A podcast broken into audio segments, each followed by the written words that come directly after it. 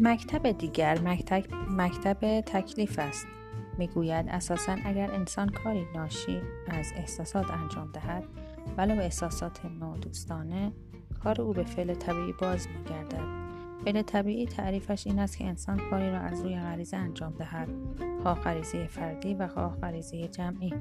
فعل اخلاقی آن است که از همه این گونه اغراض منزه و ناشی از احساس تکلیف باشد، یعنی شخص هرچه وجدان و وظیفه و تکلیف اقتضا می‌کند انجام دهد و هیچ غایت و هدفی از کار خود جز انجام تکلیف نداشته باشد. حالا اگر بپرسیم تکلیف کجاست؟ میگوید در وجدان انسان. خدا انسان را با یک وجدان آفریده که آن غیر از احساسات نادوست.